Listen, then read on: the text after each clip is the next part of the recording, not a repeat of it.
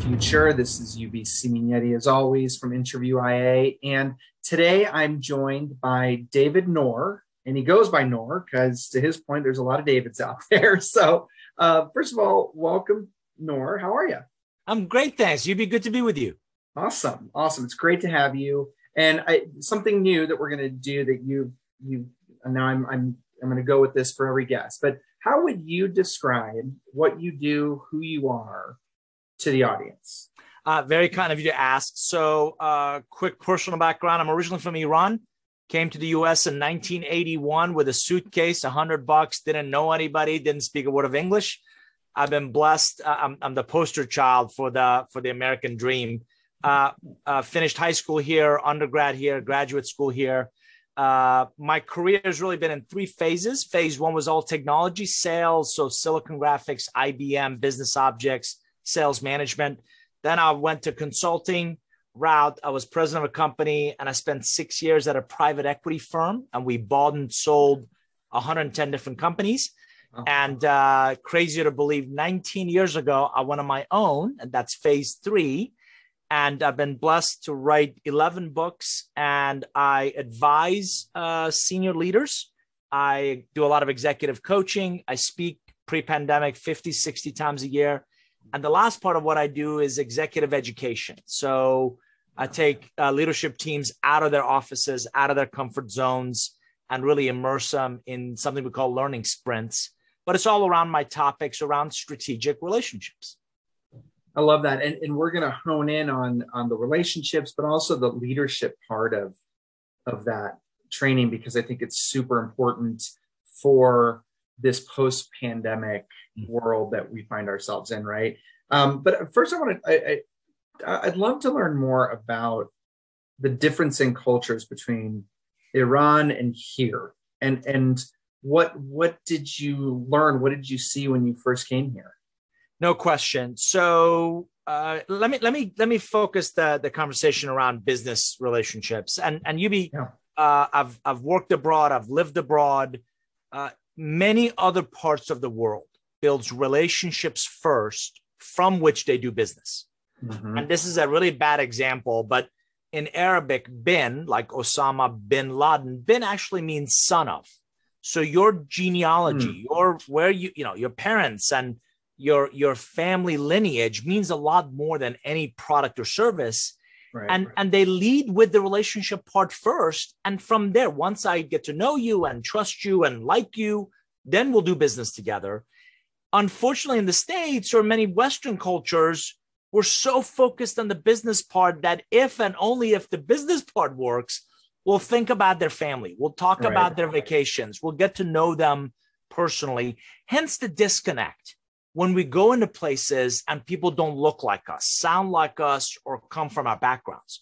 So I'm a huge proponent of if you and and this is a classic case of I'm a product of two very distinct cultures. Sure. If you invest in the relationship and if you lead with the relationship authentically, uh, real, genuine, meaningful, value based, the results you're after, whether you're looking for a job mm-hmm. or you're looking for new clients, or you're looking for an investor, whatever the outcome is, that will come if you start by investing in the relationship first. And that is something I absolutely learned from growing up in Iran and you know being around the Middle Eastern culture, if you will. Yeah, it, it's it's fascinating because I, I was lucky enough to uh, like our, our, families, both sides of my family. So my father's from Argentina, were similar. Where in Argentina, even after you get married, like his sister, she was still de Ciminetti of Ciminetti family at the end of even her married last name, right? And so again, maintaining that connection, you know, but the way I grew up, which I've now come to learn is unique in this country, is I mean, all of my cousins on both sides of my family, my mother's from from Kansas, are but we were all brothers and sisters. Like we all knew each other, we all developed close relationships, we saw each other regularly and and to your point that doesn't happen very often here but that's i never realized how important that was and how i think it's probably shaped me in being more relationship driven right like i want to get to know people. I want to understand them, not just do a transaction. And mo- you're exactly right. And most business professionals often point to, you know, my colleague from South America, my colleague mm-hmm. from Asia, my colleague from the Middle East seem to be warmer, seem to be friendlier, seem to be more. You know, it's not about a meal where you and and and I come from. It's about a chance to engage right. and influence. And that is so much more valuable than any one transaction. Well, and, and I, I know you've talked about so, so kind of a step from that then and how this really does pertain to, to business sure. is when when we think about how we're solving problems within an organization how do you view like what's what are we not doing here in the states? What's what's the one question we're not yeah. asking? And it's and it's not that we're not doing it. What i've found in in 20 years of this practice is is UB it's in pockets right? So you have yeah. some salespeople who are very good at that relationship side because of the nature of their work. Or you've got people in investor relations or you got people in pr nature of their work or government relations lobbyists it really lends itself well to building and nurturing relationships and the right. misperception becomes well, if I'm in payroll or if I'm in, you know, accounting or if I'm in HR or IT, either that's not me or I don't need to do that. And it couldn't be further from the truth. Last time I checked, none of us are an island. We all need other people to get things done. And the beautiful part about business relationships is there's no one right way. Uh, I've right. met some incredible introverts who have very meaningful and deep relationships, but they did it their way what's critical and i and this is the reason i'm in business is whenever we're faced with a challenge or an opportunity we often think about what should we do and how should we do it mm-hmm. UB we don't ask enough who questions right my supposition is there are no new challenges. There are no new obstacles. Somebody somewhere has seen what you're struggling with. Your challenges you just don't know who they are or how to find them or how to get to them. So I coach a lot of teams get very disciplined in understanding and defining what is the challenge, what is the opportunity you're trying to solve, and that's the outcome. And Covey says the same thing: start with the end in mind. Mm-hmm. Then let's work our way backwards. So uh, I've coined this term pivotal contacts. Who do you need? What are the relationships you need that can accelerate your ability to get to the answer? Next, I talk about your existing relationship bank. Who do you know? We know a lot more people than we think we do. The problem is we're not very good at nurturing those, maintaining them, keeping them updated, so on and so forth. Right. And then the whole process starts with how do I connect the dots with value add? So if I'm after this outcome, who are my pivotal contacts? Who do I need? Who are my existing relationship bank? Who do I know? How do I make relationship currency deposits? How do I make investments in the relationships I already have to get access to or opportunities with relationships I need to accelerate getting things done? And let me just summarize this by saying you throw enough time, money, effort, resources at any challenge, any opportunity, you'll eventually get there. Mm-hmm. The untapped potential of our business relationships as an individual, as a team, as an organization is that it can accelerate your ability to solve that problem or to reach that goal. And that time, by definition, the time, the effort, the resources have, have a monetary value. So if I can help you reach that goal in a month versus three months, that has value. If I can help you reach that goal by spending 100K instead of a million dollars. You just saved 900K. So that's where we talk about being intentional, mm-hmm. being quantifiable, and being strategic about the relationships you choose to invest in. Well, and what I love, there's a few aspects that hit me about that this particular way of, of trying to solve a problem. And one, it's, and you, you alluded to it earlier, is that there isn't one solution to every problem. So I, I think a lot of people feel the weight of responsibility to come up with that one solution, when in reality, boy, this would be a lot less stress if I could go out and have different points of view to solving the problem. I could find a bunch of different solutions. All of them could potentially work, right? Like that's you're, huge. You're, you're, you're exactly right. So so I think, and you're tapping into I think some outdated thinking that still is prevalent, which is that manager, that leader, that CEO mm-hmm. has to be wearing a cape because he or she has all the answers. Exactly. That's just not true. Yeah. And that's not that's that's not true for any of us, right? I, if, yeah. You know, none of us have a and and again, I, I'm I'm a big believer that we're all products of the advice we take. And my dad drove into us years ago that if you're the smartest person in the room, you're in the wrong room. Yeah. Yeah. And and none of us have all the answers. So if you build and nurture authentic relationships, they become, excuse me, invaluable and exactly what you mentioned. So let me cast a net. Mm-hmm. I'm gonna go to not, not on LinkedIn or Facebook, any of those, but I'm gonna go to a few really mm-hmm. meaningful relationships who know me, who I like, who I trust, who I respect, and say, I'm struggling with this. What do you think? Mm-hmm. And and you're right. They could give you a plethora of, of potential solutions. So they're great on the ideation side. You bring it back, you look at the context of the challenge or the opportunity, and you pick one or two that could be viable to go test, viable to go experiment. Yeah. But this is a classic case of relationship centric knowledge management or relationship centric mm-hmm. problem solving versus trying to figure it out all yourself. By the way, yeah. I can make those 10 phone calls in one or two days and get those answers pretty quickly versus trying to suffer in silence on my own for the next month to try to figure out how do I reinvent the wheel? Somebody else has already done that. Exactly. Go tap into those resources and those insights.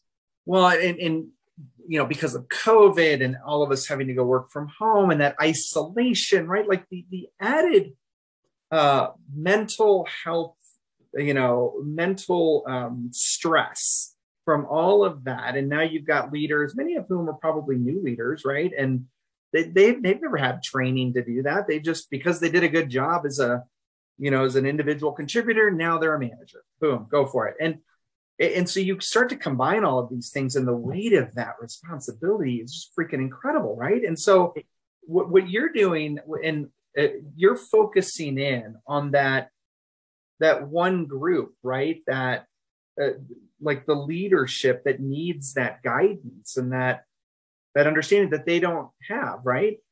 You're, you're exactly right. And and what i what i um try to do with my practice is almost like the anti consulting because i got to tell you yeah. uh, in other consulting roles the goal was go there and bust in a group of kids on monday bust them out on friday and live with these people for the next five years, right? And right I, when I went out on my own, I was like, I don't want to do that. So I really see my role more of a SEAL Team Six, right? We mm-hmm. we go in very surgically, work with a group of people. My my typical engagements are about six months. I absolutely work with a leader, like a P&L leader or a mm-hmm. functional leader of a group, and his or her direct, typically direct reports. And I'm and I'm often trying to not just introduce a skill or knowledge, but also modify some of their behaviors, mm-hmm. right? And I and I both have one-on-one conversation, but also group sessions. We do these learning sprints with them. So it's it's the skill, it's the knowledge, and it's the behavior. And what I'm trying to arm them with is the ammunition to have that cascade down. You're exactly right. And how do we become more intentional, both within the organization, right? Our colleagues, how do we, by the way, manage relationships up? How do we manage them across? Different functions, different groups, and then having those battle tested practices cascade through the rest of the organization. Right. Because your audience needs to hear this. There's no relationship between logos. There's yeah. absolutely no relationship between buildings. It's always between individuals. And people keep saying, well, that company's doing great. Newsflash, there's a team in that organization that's made up of individual people. And I've always believed, regardless of what any of us do, we're all fundamentally in the relationship business.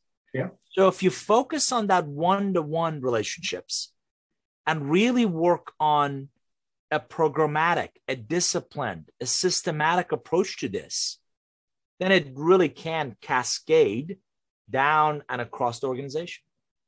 Well, I, you know, I think that's what I'm excited about most is, you know, eh, companies right now have a once in a lifetime opportunity to realign their perspectives on relationships. We as individuals have that, right? It, it has to be more intentional. we're talking more in this format, right? Virtually.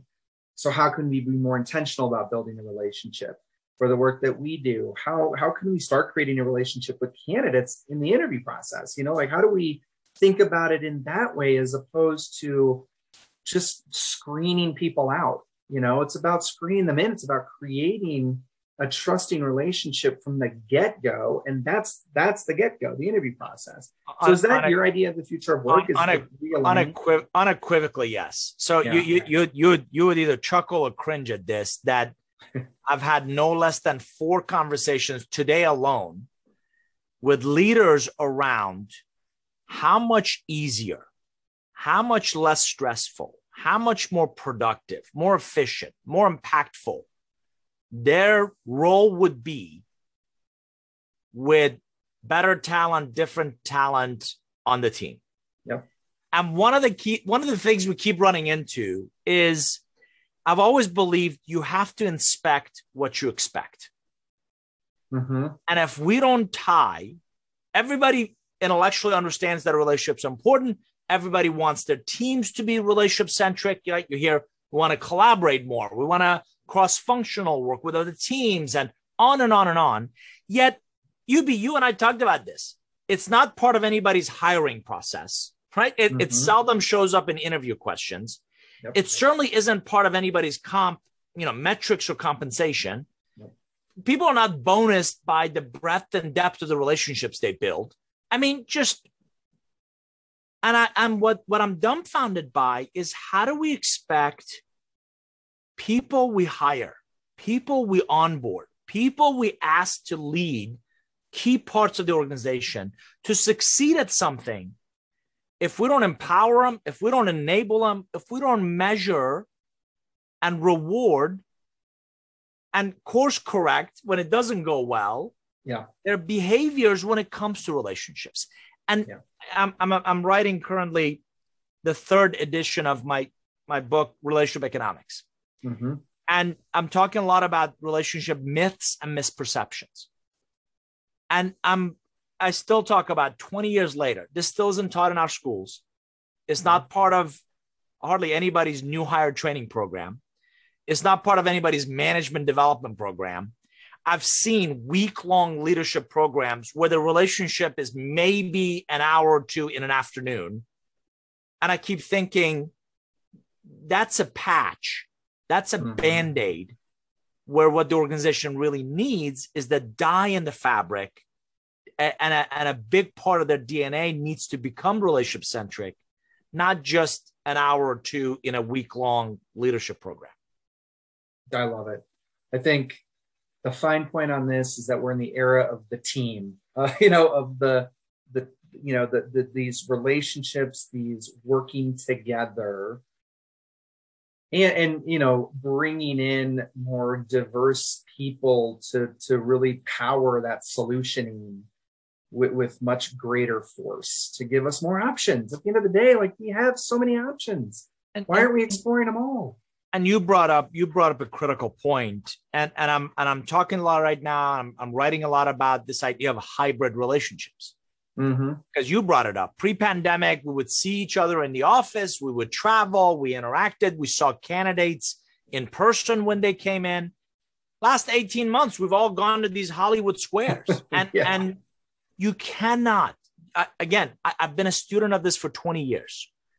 You cannot replace in person handshakes and looking somebody in the eye and meeting and engaging them and reading the nonverbal communication mm-hmm. through this medium. And and Absolutely. and we've all been in meetings. You're like, is the person thinking or is their video frozen? right, exactly. We're trying to figure out how to navigate this new environment. And what's yeah. critical is that the relationships you had in person, you've had to figure out how to nurture those digitally. Right. Because we're still not traveling like we were doing before. We're still not you know, meeting and, you know, in person like we were doing before. And by the way, there's a whole bunch of relationships that we've met virtually that this happened about a week or so ago. I, w- I went up to Chicago to speak at a conference. I met an executive that I've been working with for nine months, almost a year. Yeah. And the guy is six six. you walk in and you're like, oh my lord, he's like a giant that you just can't ascertain that through no. Zoom, right? Yeah, and yeah, and that you can't replace that with these with these virtual sessions. So nurturing your your physical ones virtually, finding opportunities to meet the virtual ones in person, and the last one I'm going to sprinkle in is global. Yeah. Increasingly, it's global relationships. Increase, eh, you know, five o'clock this morning, I was on a one of these with with India, and then yep. you know later in the day I was you know with London, and tonight I've got a call with Australia. And so increasingly, our relationships are going to become more global, and figuring out how to really nurture all of those equally, because they're going to be equally valuable. Um, I think it's going to be both a challenge and an opportunity. Yeah, totally agree. Well, so where can people find you, Nour? Very kind of you to ask. So easiest place is our website, just Nour Group, N-O-U-R group.com. And I would encourage both you and your audience, if they go to nourgroup.com slash forum, okay. we've built a private online community. Um, I don't know if you've seen this or not. One thing I've found is that the traditional social networks, LinkedIn, Facebook, becoming a more promotional, yeah. two more political, yeah. and and three more just polarized. So yes, I, and I already belong to four or five other of these niche communities or these kind of micro communities. We've built one again, Nour Group, N-O-U-R group.com slash forum. I would encourage you to come join us and let's continue the conversation. Perfect. Now I look forward to it. It's been such a great conversation today. Thank you uh, for the insights. I'm, uh, I'm, I'm excited to to put this information out there for for our audience to hear because it's um, it's just little mind shifts, right? And we'll get there, and we have an opportunity to do it. So thank Absolutely. you. Yeah, and thank you everybody for continuing to listen in. We'll uh, we'll check you next time. Check out our future website, it's and uh, we'll check you later, everybody. Take care.